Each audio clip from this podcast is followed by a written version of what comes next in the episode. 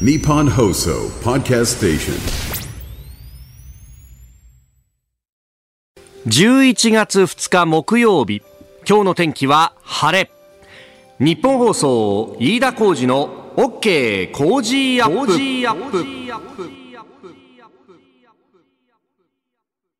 朝6時を過ぎましたおはようございます日本放送アナウンサーの飯田浩二ですおはようございます。日本放送アナウンサーの新業一華です。日本放送飯田浩二の OK 工事アップこの後8時まで生放送ですあれ？ん？帰ってきたんですね。そうなんですよ。いやもうこっからね、いや最近の機材は結構こういろいろね、はい回線も良くなっているから、さあ私はどこにいるでしょうみたいなことを言おうとした瞬間に、あれっつって、帰ってきた。帰ってきた。よく帰ってきましたそうね。なんですよ。え、あのツイッター改め X のね、番組のおアカウントをフォローしてくださってる方などはね、えー気づいていらっしゃったかもしれませんけれども、私、昨日のこの番組が終わった後にですね、えー一路西へ西へと進撃をしていきまして、ええ。えー東京からあーどんどん西へ、ええー新幹線で2時間半ぐらい大阪、近畿、えー兵庫県はあ西宮市にあります甲子園球場に行ってまいりました。行っちゃいましたか。いやー、やっぱね、もう、こ たまらずれ、だって18年ぶりっすよ。そうですよねまあ、日本シリーズ進出はね、その後、クライマックス2位から突破っていうの一回ありましたけど、はい一回行きたいよね、というね、ところで、え、え、ひょんなことからちょっとですね、え、あの、行く機会をいただきまして、え、行ってまいりました。あのーやっぱね、いろんな人がですね、見てるんだな、というのが、えー西宮からですねお、えー西宮のタイガースファンさんという方メールいただいたんですが、昨日、甲子園駅のホームで日本シリーズ帰りの飯田アナをお見かけしました。なんと、マジですか？いつも関西で聞いてまして、自分の地元で見,、えー見られるとは思いがけず、二度見してしまいました。声かけようと思いましたが、やめましたと。えー生の飯田アナ、オーラがあり感動しました。本当ですか？本当ですか？いやいやいやいやいや。オーラよりも至強美だったかもしれないんですけども。ちょっと。いやー、あのーひょんなことからいただいたんですが、今日の放送もあるし、で、今日この後、お辛坊さんの番組もあるし、はい。というところでですね、えー、なんとか、なんとか。ギリギリまで見て、で、見られるところまで見て帰ってくるというような、えー本当に弾丸のプランだったわけですが、まあ最終的にはですね、6回の裏、7回の表のおオリックスの攻撃が始まるところの、ええーオリックスの応援歌まで聞いて出るという感じになりました。だからね、私が出た後にですね、えー阪神電車の中でそこで、あ同点だって、また胸に打たれたっていうですね、やっぱわしらが見てないからこういうことがおるや、みたいなね。えーえーことだったんですが、まあ最後はですね、えー9回の裏、えーこんな幕切れでした。投げました。打ちました。タイガーを山本レフト前ヒット三塁ランナー今ホームイン！大山のサヨナラタイムリーヒット！第4戦は大山の一振りで締めくくりましたタイガース9回ワンアウトランナー一塁からワゲスパック投手の2度の冒頭でファーストの走者だった近本選手がサードに行きまして、そっからね、えー申告敬遠、中野森下申告敬遠で満塁で大山選手に回るというね、えーところで大山が今お聞きいただきました通り、レフト前、えーサヨナラタイムリーを放ったということでありました。いやー、あの、サヨナラ勝ちは、あー球団では2003年の第4戦以来4度目、あの時もくしくも第4戦だったと。まあ、この2003年は私、大学からですね、卒業して会社に入る直前でありましたんで、この時はですね、この4戦の後、第5戦に甲子園球場に行ってたんですよ。あ、そうなんですね。20年前はレフトスタンドで、えー見ていた、えーそれをですね反対側から今回は内野から見たということで、えーありました昨日はね、えーそんなこんなで甲子園球場に。どうでしたか？なんかもう大歓声でしたよね、ずっと。いや。大歓声というかね、もう周り見渡す限り9割以上阪神ファンというね。ですよね。やっぱこのね、まあ、地鳴りのようなとかいろんなこう表現をされますけれどももうねなんか足元からこう震え上がるような声援が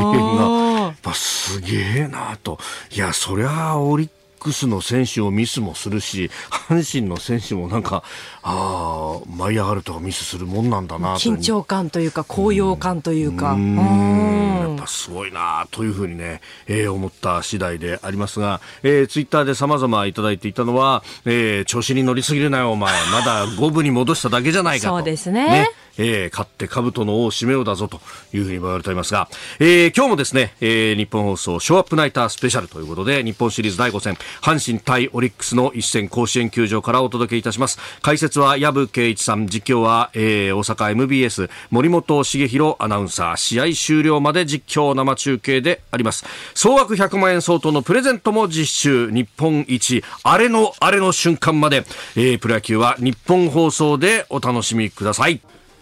え日本と世界の今がわかる朝のニュース番組飯田浩司の OK 工事アップご意見等々メールやね X でお待ちしております。もう皆さんにわかあ松本清張みたいな感じになって 一体甲子園で最後まで試合を見てからどうやって有楽町にたどり着けるのか。そうなんですよ。いろいろ考えたんですよ。あのサンライズ瀬戸出雲っていうですね大阪0時過ぎに出発する夜行列車に乗ったらどうだろうと思うと、えー、朝7時8分に東京駅着なんでこれは無理だなじゃあ深夜のバスかなと思うんですけど、深夜バスがですね、はい、ぜほぼ全部満席で、やっぱ同じように弾丸で行って、まあ、朝8時、9時の仕事だったら間に合うべっていうような人が結構いたのかなと思ったりとかですね、まあ、結局、最終的にはですね、まあ、あるいはあの、ね、えー、大阪梅田にある関西支社なんとか叩き起こしてとかいろいろ考えたんですけど、さすがにそういうわけにもいかないというところでですね、はい、えー、泣く泣く出てきた。で、出てきたら出てきたですね、あ、飯田がいなくなったからさよならで勝てたんだな、みたいな書き込みもあったりとかですね、えー、えー、皆さん、受け止め方は人それぞれでございます、はい、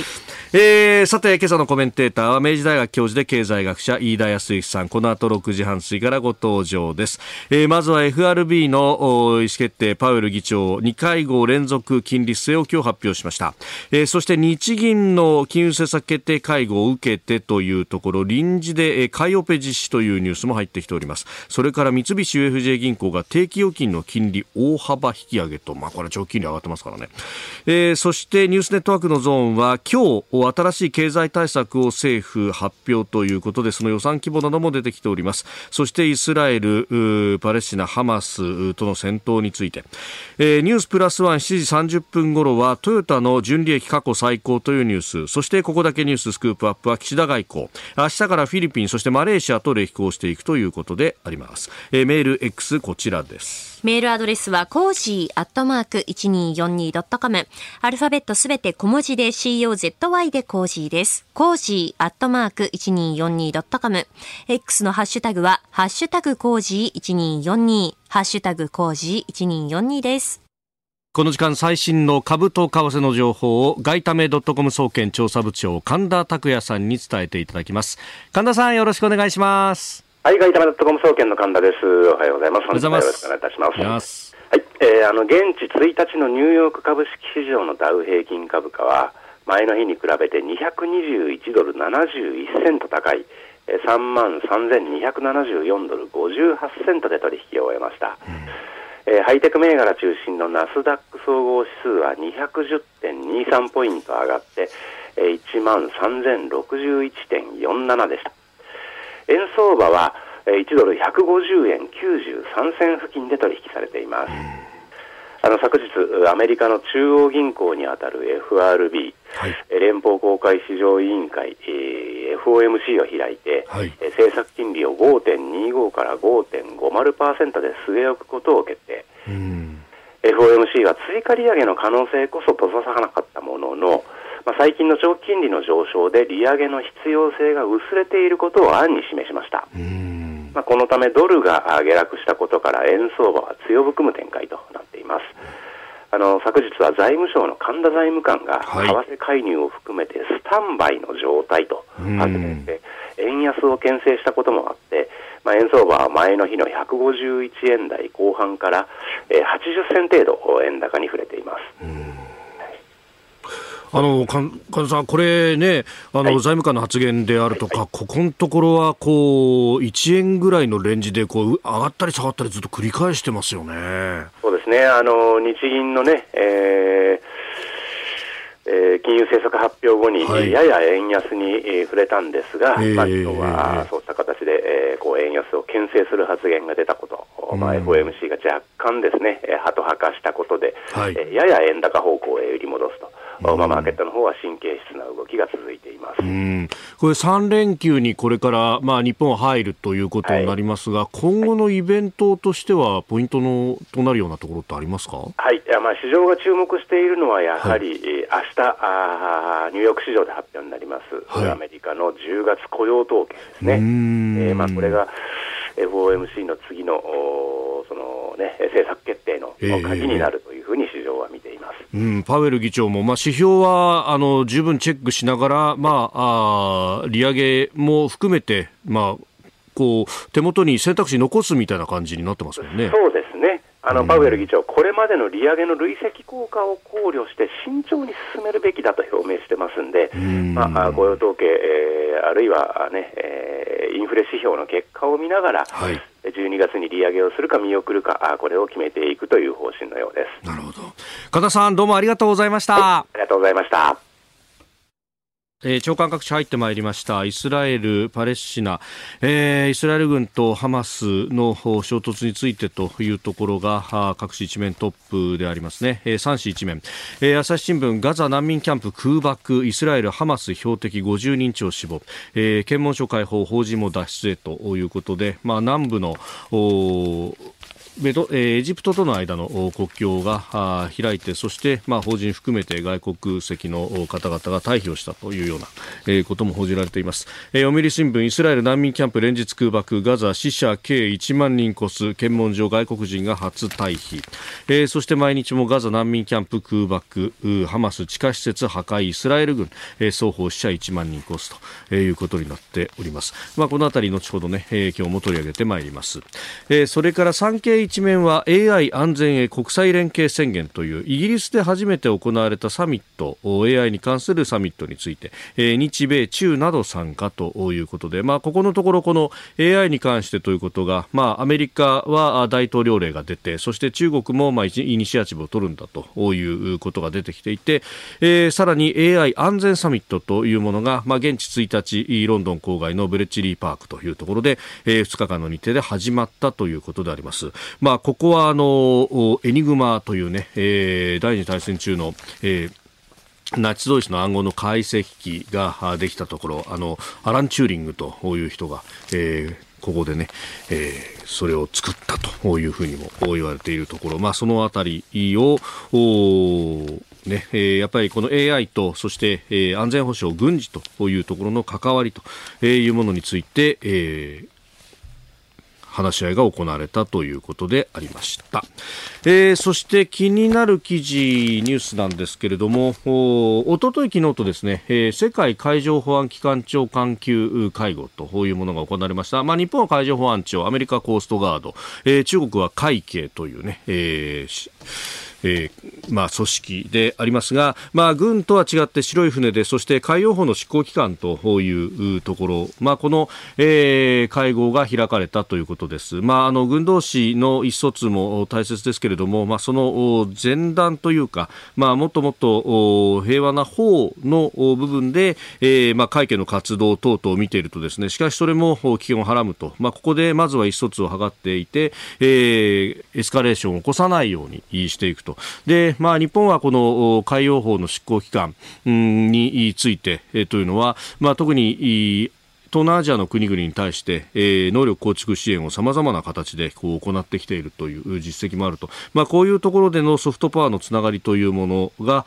重層的に重なっていって安全保障を形成していくということでこれ実はあの地味に見えるんですけども非常に、重要な会議、えー海保の石井長官もですね、えー連携強化、対話拡大がこれまで以上に求められていると開幕式では挨拶をしていて、えーこの重要性というものは、まあ、世界的にも認識されているところであります。まあ、次回以降は立候補制でやるということで、えーありますが、まあ、こういった取り組みも、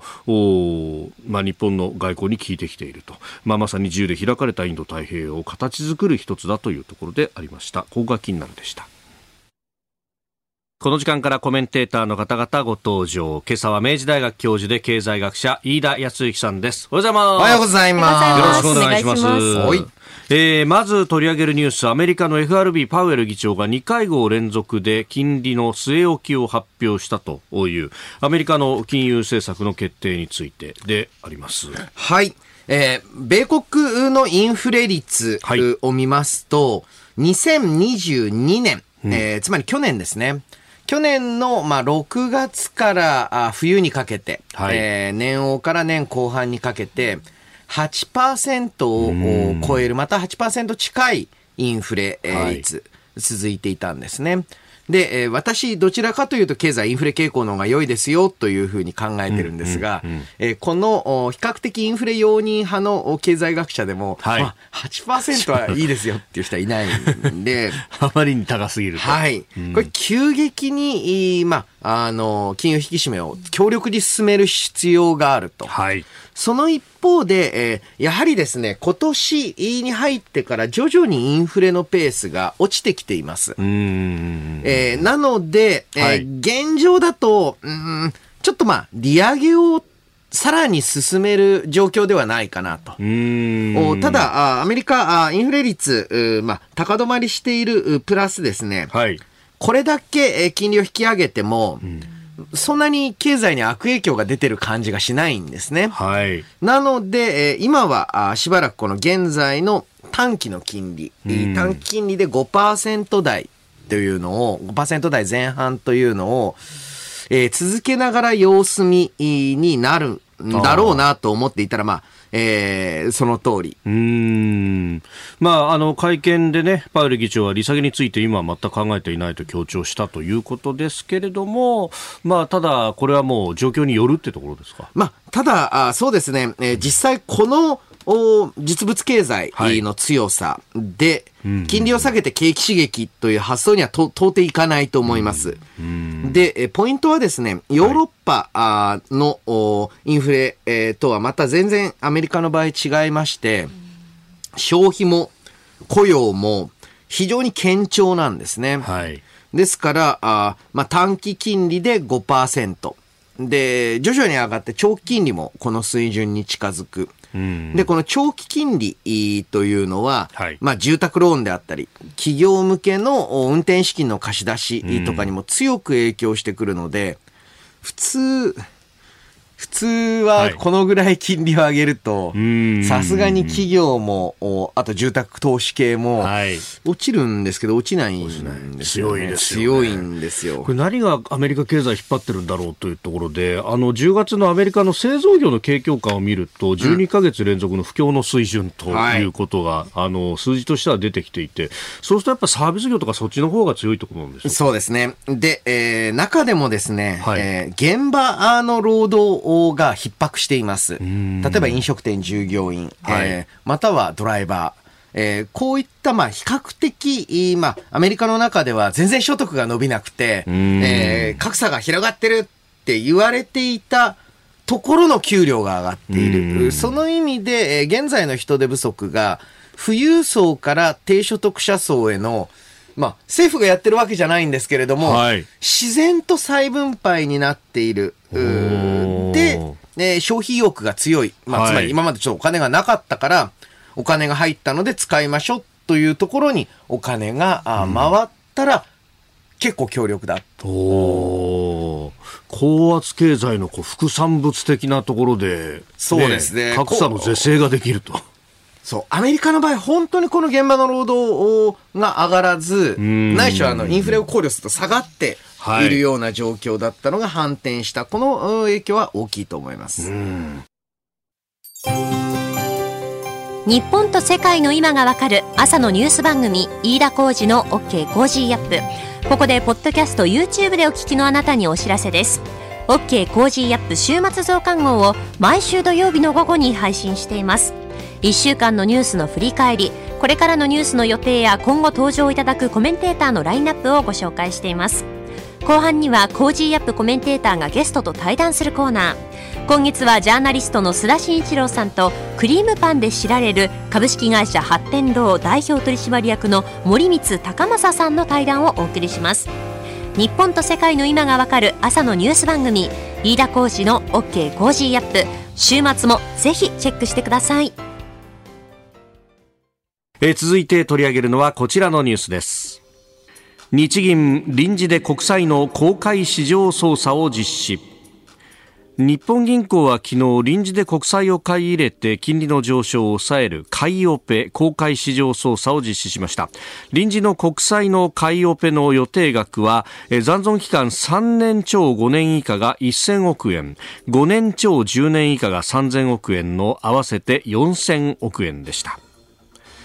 えーこの間、金融政策決定会合で、まあ、10年ものの長期金利を、お1%からちょっと上に行くのは OK よみたいなね、えー形になってますが。はい、えーこれね、事前のお経済関係の新聞、報道ですと、はい。もっと大幅な変更なのかなと、大幅変更を匂わせる報道だったんですけれども、まあ意外とお小粒にとどまった。はい。で、えーこの日本銀行、そして金利のニュースって非常にわかりにくいんですね。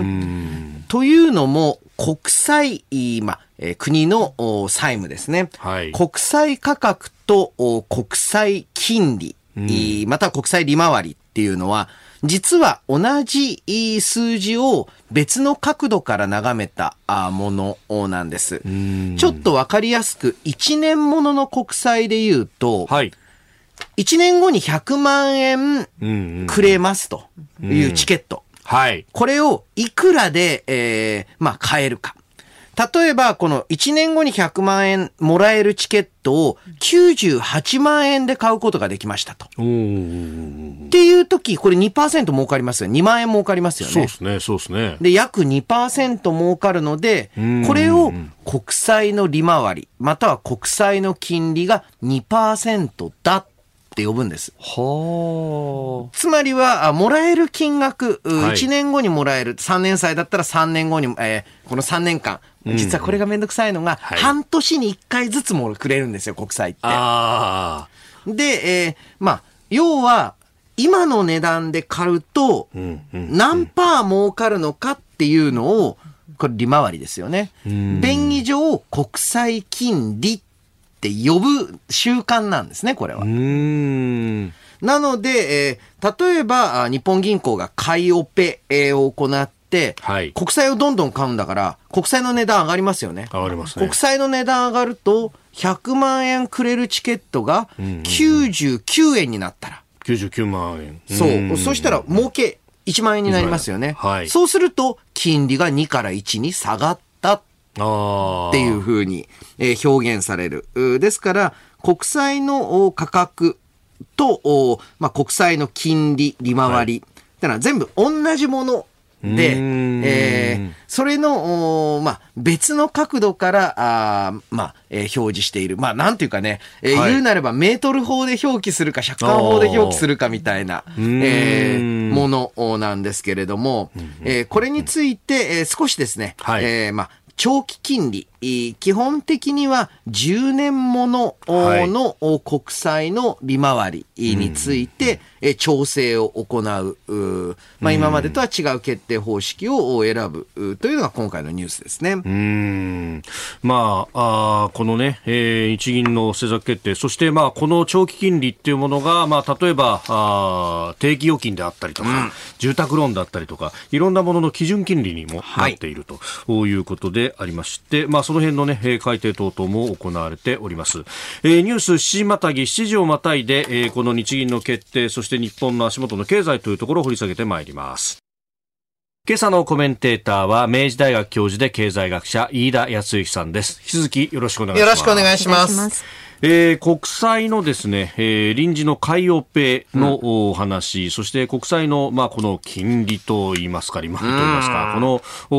お決まっていくプロセスという話をいただいております。はい。まあ、あの、この金融業界、えーまたは会計、えーそしてビジネスの用語、うんというの、日本非常にややこしいんですね。で、えーこれなぜややこしいかというと、はい日本は江戸時代から金融商業がだいぶ発達していたので、えおーーその江戸時代から利回りって言い方とか、はい。あと、粗利っっていう表現とか、おーえあったんですよ、概念として。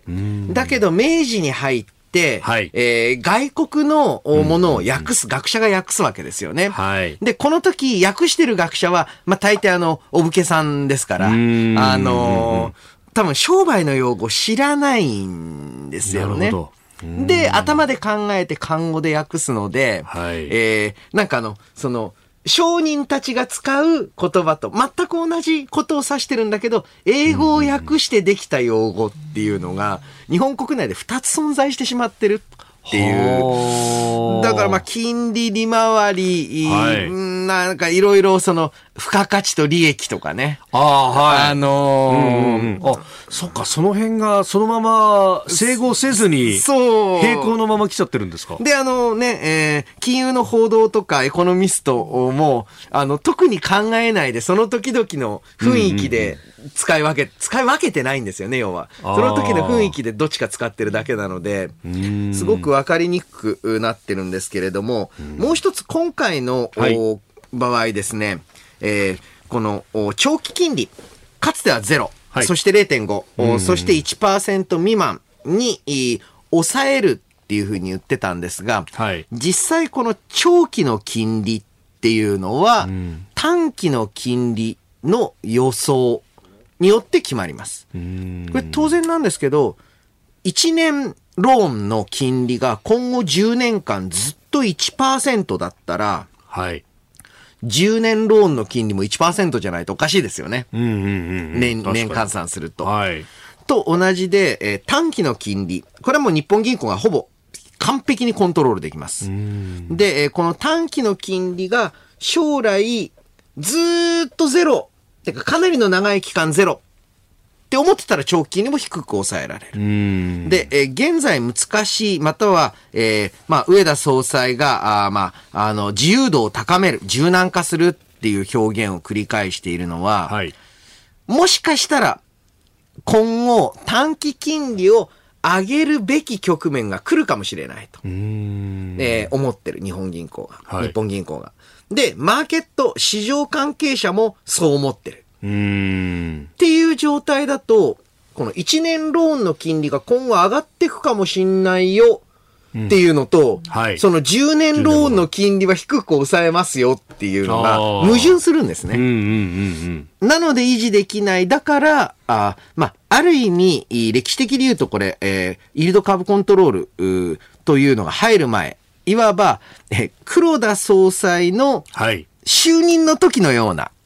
おー金融調整にちょっと一回回帰したいんだろうなと思っています。ああ、あの、思い返してみると、今、金利、金利、金利みたいな話になってますけど、あの当時って、じゃあ年間でいくら買い入れるかとか、そういう量の話をしてましたよね。で、えーやっぱりですね、この、お長期金利をビタリと決めるという方式。はいこれアメリカやオーストラリアでも行われてたんですけれども、やっぱあんまり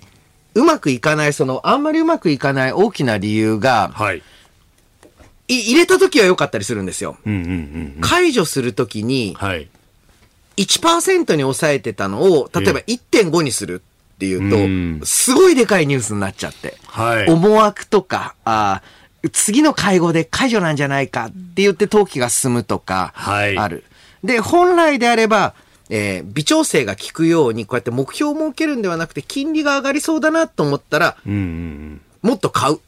つまり国債の値段が下がりそうだなって思ったら、日本銀行が買い支える。はい。逆に、えー国債が買われすぎだなと思ったら、日銀が放出する。うんこっちだと、すごい細かく微調整ができるんですよ。うん。あで、えー実際ですね、えーはい日銀、えー昨日、えーこの、お柔軟化、はいあを行いますって言った直後に、ん てか並行して、えーまあ、あのー買いオペ、はいえー国債を買う、国債を買うってことは国債の値段が上がる。ん国債の値段が上がるってことは、利回りが悪くなる。あ。はい。つまり国債の金利を下げるオペレーションをした。で、まあ、これはもう情動であります。うん。まあ確かに今までキャップはまってたところが、これ別に、あの、超えてもいいんですよっていうふうに言ったら、市場関係者としては、じゃあちょっとどこまで超えられるか試してみっか。そう、それはまあね、上がるって意味でしょって思うんですけれども、ここが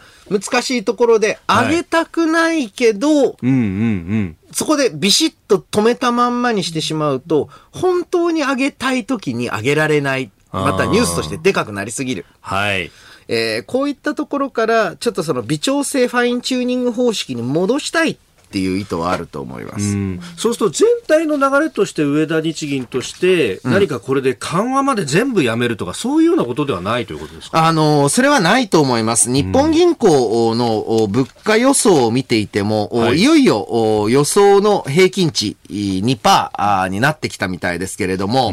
えーやはりですね、えーこっからインフレが加速するというのはちょっと考はい。え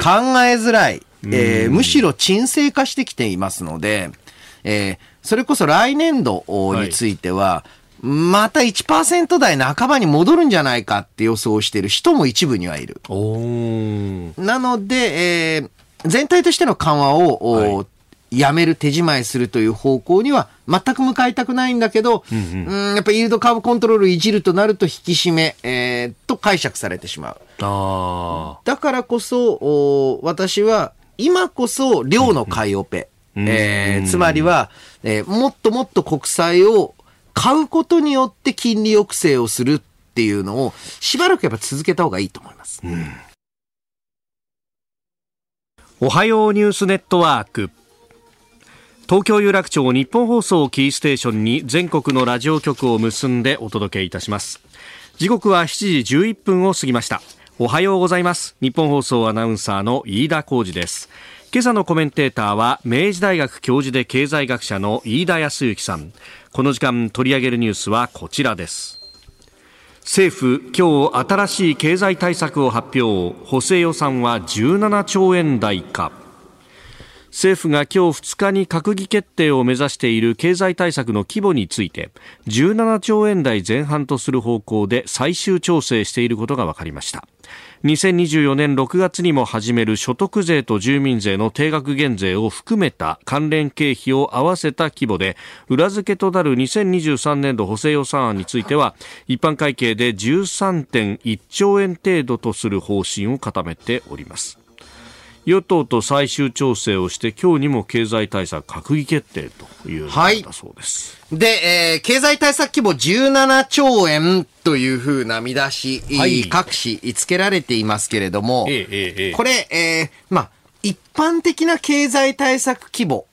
で言うと、13兆が正しい表現です。13兆。なぜならば、このお17兆円規模のお対策というのは、はい。来年度に行われる、う減税ですね。これ込みなんです。はい。普通年度を超えたら、はい。それはあの、来年度の経済対策なんです。そうでしょうね。なので13兆。はい。で、これとってもわかりやすいのが、大体現行で、えー日本、まあ、デフレギャップ、インフレギャップという言い方をしますが、はい日本経済が最大限作ることができる財サービスの量。これを、まあ、生産のキャパシティみたいなもんですね。はいえーの限界まで、あと大体2から2.5%ぐらい。うーん。で、えー GDP の2から2.5というと、12、3兆。おー。まあ、ざっくり500兆ぐらい、ん日本まあ。GDP あると考えると、そうですね。今、インフレってるのでもっと大きいです。ね。ええ。うん。だからまあ、えー600弱うんとすると、はい。おまあ12兆円。うん。という感じなので、はい。まあ非常に妥当な、あー額できたなと。だから大きいとも小さいともお言えないというよりもですね、はい。えー大体役人うんはうん。経済対策の規模を考えるときに、はい。供給とのうんギャップから大体こんくらいっていう規模感を持つので、はい。まあまあみんな同じこと考えるよねっていう金額ではあります。ただですね、ただこの、まあ、来年6月に行われる減税、について、正直、なんで減税でやんの？と。うーん。おもしも、おまあ、さっさとお対策効果あをもたらしたいのであれば、はい。まあ、ストレートに、私あの、チケット制、えーええ。あの、あんま好きじゃないですけれども、はい、昔のね、地域振興券とかああいそう地域振興券とか、あとはまあ、あーもしくは、あー給付金、はい。えー口座振込給付金。でやればすぐできんのに、その、んなんかその減税っていうのがなんだかよくわからない。一回こっきりですね。一回こっきり。しかも今一回こっきりで減税となると、やっぱり法の改正であったり、はい法的な根拠が必要なので、予算案だけでは、あ型がつかないんですよ。うーん。で、えー、たったっていうわけじゃないですけれども、たった4万円とか7万円のお支給といいますか、あ減税、しかも1回限りの減税のために、はい何やってんのと。うーんこれだけ手間暇のかかることを。そう。うん正直、まあ、私は、うん岸田首相、また岸田政権がちょっと追い込まれてる感っていうのを強く感じます。はい。つまりは、あ減税って言っちゃったと。うーん。言っちゃったので、えー形式上減税にしなきゃいけないと。はい。うーんなので、だったらまあね、えー消費減税なりなんなりとかいろいろ手はあるけれども、はい本当の減税はしたくないんだと。ああ、もう、その、減税額がずっと続く、まあ、高級的なものにはしたくないと。したくないと一回こっきりとか、うん期限切りたいと。うん、本当はまあ、それもやりたくないんだと思うんですけど、あのー なんというか、はい。その総理の発言に辻褄を合わせるために、うん。すごくコストをかけている。はい。うん、これは全くう日本の経済政策にとって、うんべね、別にね、岸田さんには気の毒ながら、岸田さんのメンツとかが立ったら、経済が良くなるわけじゃないので、うん。あの、非常にその、メンツ優先ではい非効率的な手段での政策を行うええというのは、まずい兆候だと思います。うーんこれね、あのーはいうんこれだったら給付でいいんじゃないのとか、そういう声ってなかなか上がってこないんですかね、特に政治のサイドからっていうのが。いやー、そうですよね。うん、だからね、ここはね、野党攻めどころだと思うんです。あのーまあ、これからあ議論っていうのが始まるわけなんですけれども、ええーまあ、あの、減税やめろとか、はいなんかあの、または、えー財政立て直しとかっていう、そういうあ議論ではなくて、なんで、ん。いい、いいですよと、同じ経済対策規模のままでもいいですが、はい。なぜ一番無駄とか難しい方法でやるんですかと。あの、あなたのメンツのために、非効率的な政策手段を取ること、問題感じませんかっていうのをうんうんうん、ちゃんとしたあ野党はいに、ちゃんと、おまあ、あの、追及をしてほしいなと思います。うんまあ、もちろんね、所得税、住民税が軽くなるってなると、このお手元に来る、う給与明細で見ると、天引きがちょっと減るから、所得ね、あの楽になるなと思うんだけど、はいだったらこのう横にあるさ、社会保険料でもっと取られてるぜとあ、か、そうそうそうそうそう。いろんな方法があるわけですよね。そう、いろんな方法の中で一番めんどくさい方法を選んだ。Mm-hmm.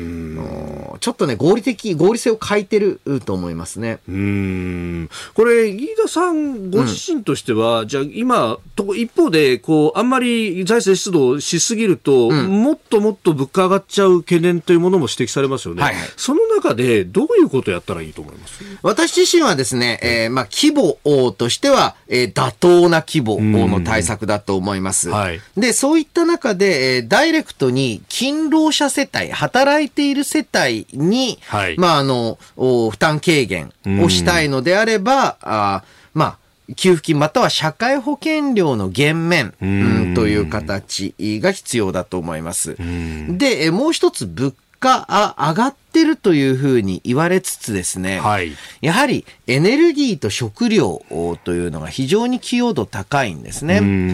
で、えーそれこそですね、えーこの原価といいますか、8から9月にかけての上昇は、消費者物価指数、かなりの部分がガソリン代の補助金があ薄くなったこと。はい。うん。プラス、これはね、えー本当に野菜が高くなったこと。トマト、大根は1ヶ月で1.5倍以上になってるんですよ。確かにそうっすね。でワンパック400円、500円しますもんね。ちょっとトマトはびっくりしますびっよね。くりしますね、本当。で、えーこれはですね、えー財政出動したからもっと上がるというタイプのものではないんですよね。はい。なので、えーまだですね、アメリカのような、えー景気が良すぎて物価が上がる、物価が上がるから景気が良い、景気が良いなら物価が上がるスパイラルを心配するような段階では日本は到底ないと思います。えーだからこそね、えーしっかりとした、あの、経済対策、うまあ、私どっちかっていうとね、はいこれやるんだったら使う方がいいと思います。あの、給付云々よりも、はい財政支出を増やすっていう政府として使っていくという。はいこれがね、基金とかなんとかとかいう話がいろいろ出てなんですよきてますよ。ね。基金はだって支出しないわけですから。積んどくだけで、まあそ、使い道後から決めますっていう建前になってますけど、本当に使うのかってところですねそうなんですね。そしてもう一つ用意していたニュースはイスラエル軍、えーガザ地区の難民キャンプに空爆、双方死者1万人以上と、まあ、これは地政学的にずっと影を落とし続けるということになっていくのか、まあ、中東情勢というと日本は油とかその辺も話が出てきますね。そうですね、えー外相を、はい。まあ、イスラエルにい2日だから今日ですね、えー出発とのことなんですけれども、はい。やはりこの中東情勢の安定、えーというのを、おまあ、そして、えーこれだけの被害者が、えー双方出ているわけですから、一刻も早く、うその方向性というのをお見えてえーいく、うまあ見せていただきたいと思いますし、なんかあれですよね、本来今日はあの国境なき医師団とかの方にお話を伺う、伺いたいという、そうなんですよ。で、昨日のもう一日かけて動いていたんですけれども、まさにこの情勢が、で、えーガザの空爆があって、はいそして退避もということだったんで、なかなかつなげなか。ちょっともうそれどころじゃないですよね。いや、あの、現地の情勢、えーなかなか、あーまあ、えー見てるだけでわからないところありますんで、はいえー外相がどういう情報を取ってくるのか、または交渉してくるのか、あはい注目していきたいと思います。ハマスの人質になった人々の家族とも面会をする予定だということも言われております。まあ、ハマス、そしてえーイスラエル、これ双方に人道的な面でというのがありますもんね。そうですねうんなかなか一筋縄ではいかないところでもあります。えーこの時間、明治大学教授で経済学者、飯田康之さんとお送りしてまいりました。えー経済対策、そしてイスラエル、ハマスの情勢というところでした。おはようニュースネットワークでした。続いてニュースプラスワン、こちらのニュースです。トヨタ純利益が過去最高の3.9兆円。トヨタ自動車が昨日発表した2023年9月の中間連結決算、国際会計基準は売上高にあたる営業収益が前の年の同じ時期と比べて24.1%増の21兆9816億円と3年連続で増加し過去最高を更新しました。また本業の儲けを示す営業利益は2.2倍の2兆5592億円とこちらも2年ぶりに増加。過去最高を更新しております。いや随分景気のいい数字が並んでおります。はい。えーただ、あーこれ留意が必要なのは、はいトヨタあーまたは輸出系大企業の収益というのは、はい。えー基本的にドルであります。えーつまりアメリカで自動車を販売して受け取るのは、はい。えー米ドルでありますんで、で、えーこの米ドルをお日本円に換算した時の金額、これあの、ここまで円安が進むと、まあ、単純に言うと、お1ドル100円の時の1.5倍に膨らむわけなんですね。というのに加えて、えーはい米国内、えー今朝あー取り上げましたけれども、ええ昨年は8%台のインフレ。はいで、現在えー3%程度に落ち着いてきていますけれども、アメリカ国内だと勝手に物価の方も上がってるわけですね。うんそうすると、お単純な収益を円に換算した金額っていうのは、アメリカの物価上昇と、はい。お円安、うん。ダブルでかさ上げされてるう状態です。うん。もちろんですね、営業利益2.2倍にえー跳ね上がった。これは、あやはり半導体不足うが緩和されて、はい。ちゃんと作れるようになった。うん。えーこれまあもちろん大きなポイントなんですけれども、おその一方で、えーかなりこれは円安とアメリカ国内のインフレ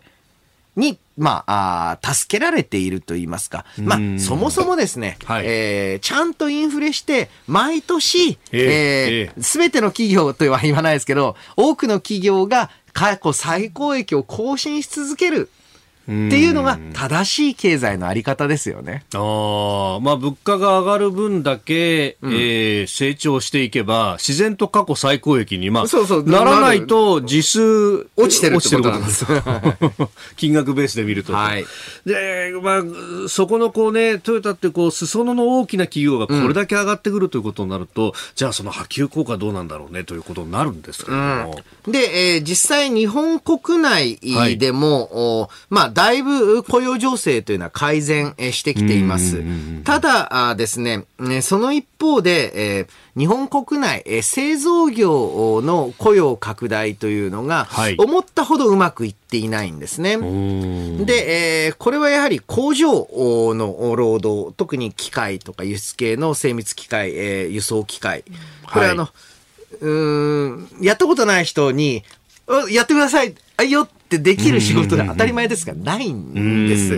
で、えー長期的な不況のせいで、はいえーまあこの、しっかりとした経験を持った、昔風に言うと熟練工っはい。ていうのが育ってない。うーん。で、これをどうお導入していくか、はいというのが大きな課題になります。要はですね、えー例えば、あーまあ、工業系人材っていうのは、例えば地元の工業高校を出て、まあまあ、先生の覚え目出たかったりすると、その地元のいい工場に勤める。はい。また、高専ある地域だと、そこから中級技術者はい。っていうのが、えー調達できる。うん。で、えーそれによって工場が町を支え、その町で、えーまたその工業高校に通う人材、高専に通う人材が生まれ育っていくっていう、まあ、えーまあ、なんていうか製造業エコシステムみたいなもの。これがあ長期不況によって壊れてしまったという地域が多い。そうすると、雇いたい感はあるんだけれども、ええその、ね、誰でもいいってわけじゃないんですと。うーん。えーいう状況。ですから今あー、製造業の国内回帰続いていますけれども、その時に一番ネックになるのは、はい。えー例えばどこどこに工場を建てたいと思ってると。例えばもうそこが創業の地だから、ぜひ工場をって思ったら、いや、工場建てても働ける人いないです。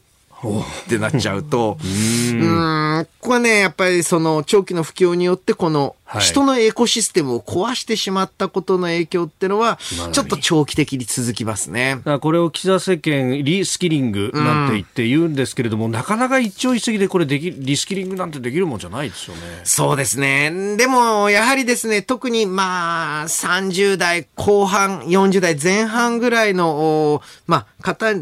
まあ、ある意味大きくリスキリングできる最後の世代っていうのに、どういうふうにその機会を与えていくかというのは、大きな、まあ、日本経済そのものの成長戦略になると思いますね。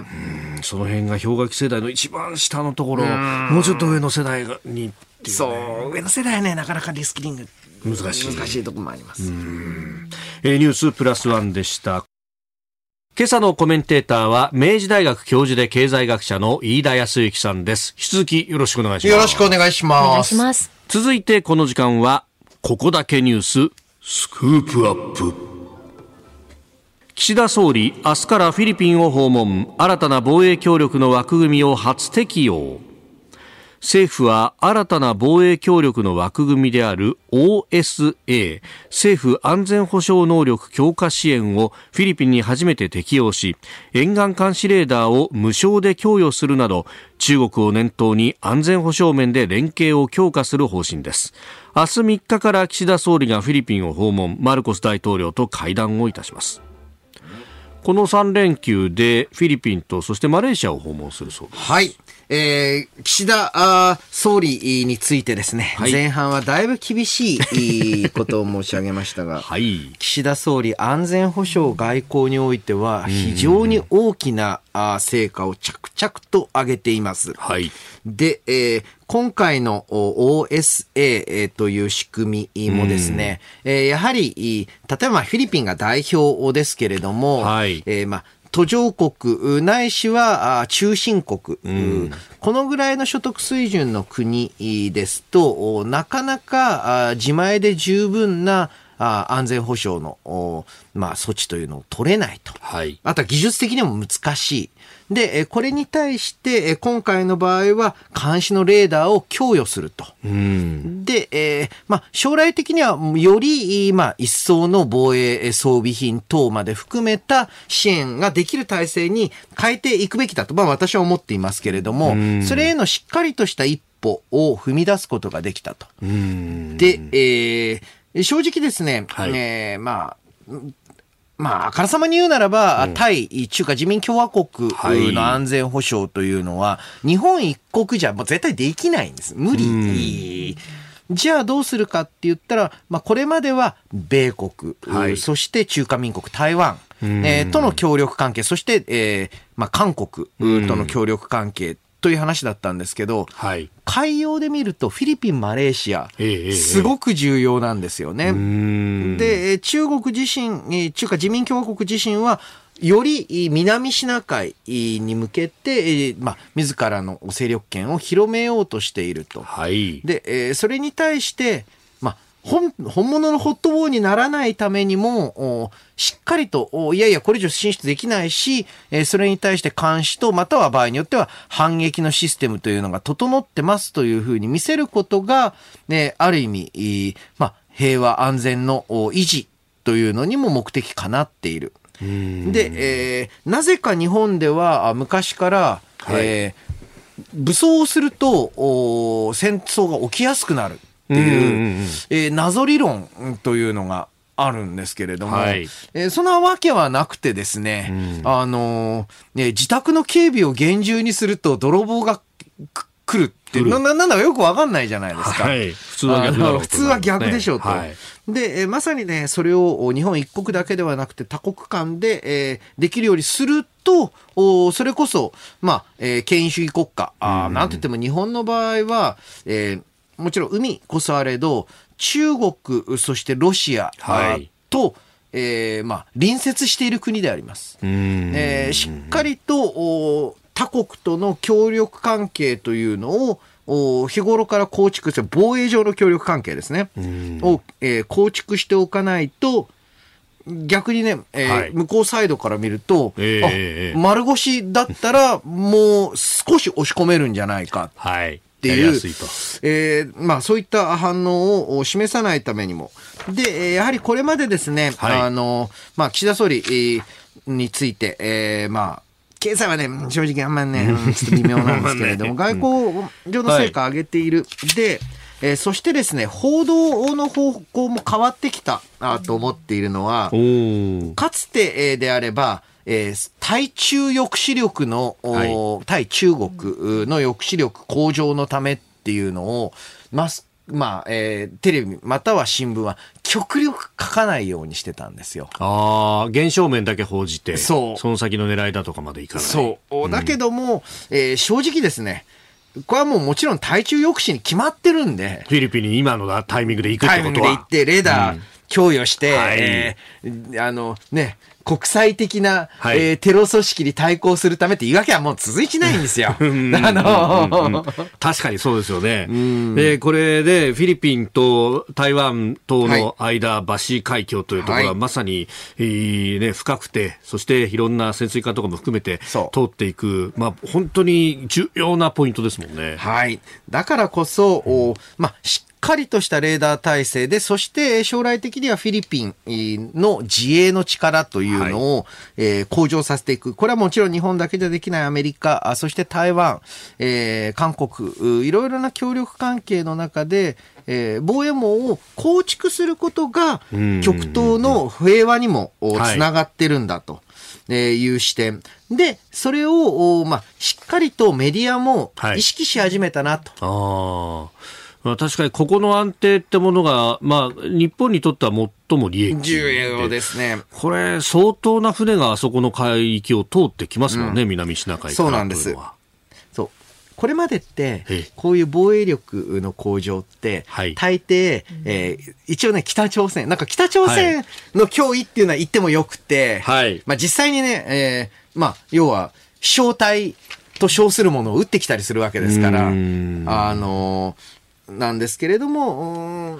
中国別にね、これ、喧嘩しようとか、戦争すべきっていう話とは真逆の話として、はい。対中抑止必要ですし、その一方でえー経済的な連携をおどう住み分けていくかという意味での経済連携の強化あも重要になってくると思います。うん。えー今年は日本と ASEAN の関係でいうと、まあ、50周年の節目でもあるということで、えー12月には特別首脳会議が行われると、まあ、この東南アジア各国との関係というもの、まあ、特にね、こうやって、あのー能力構築の部分っていろいろやれることがありますもんね。そうですね。で、えフィリピンはあかなり喫鮮明、えー、というかもうはい。一番のフロント前線にいますから、ただその一方で ASEAN 全体は、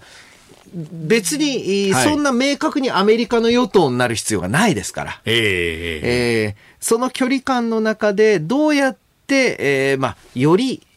アメリカ、日本よりになってもらうのか、あーというのは、今度は、えー経済であり、経済外交の成果というのが重要になってくると思います。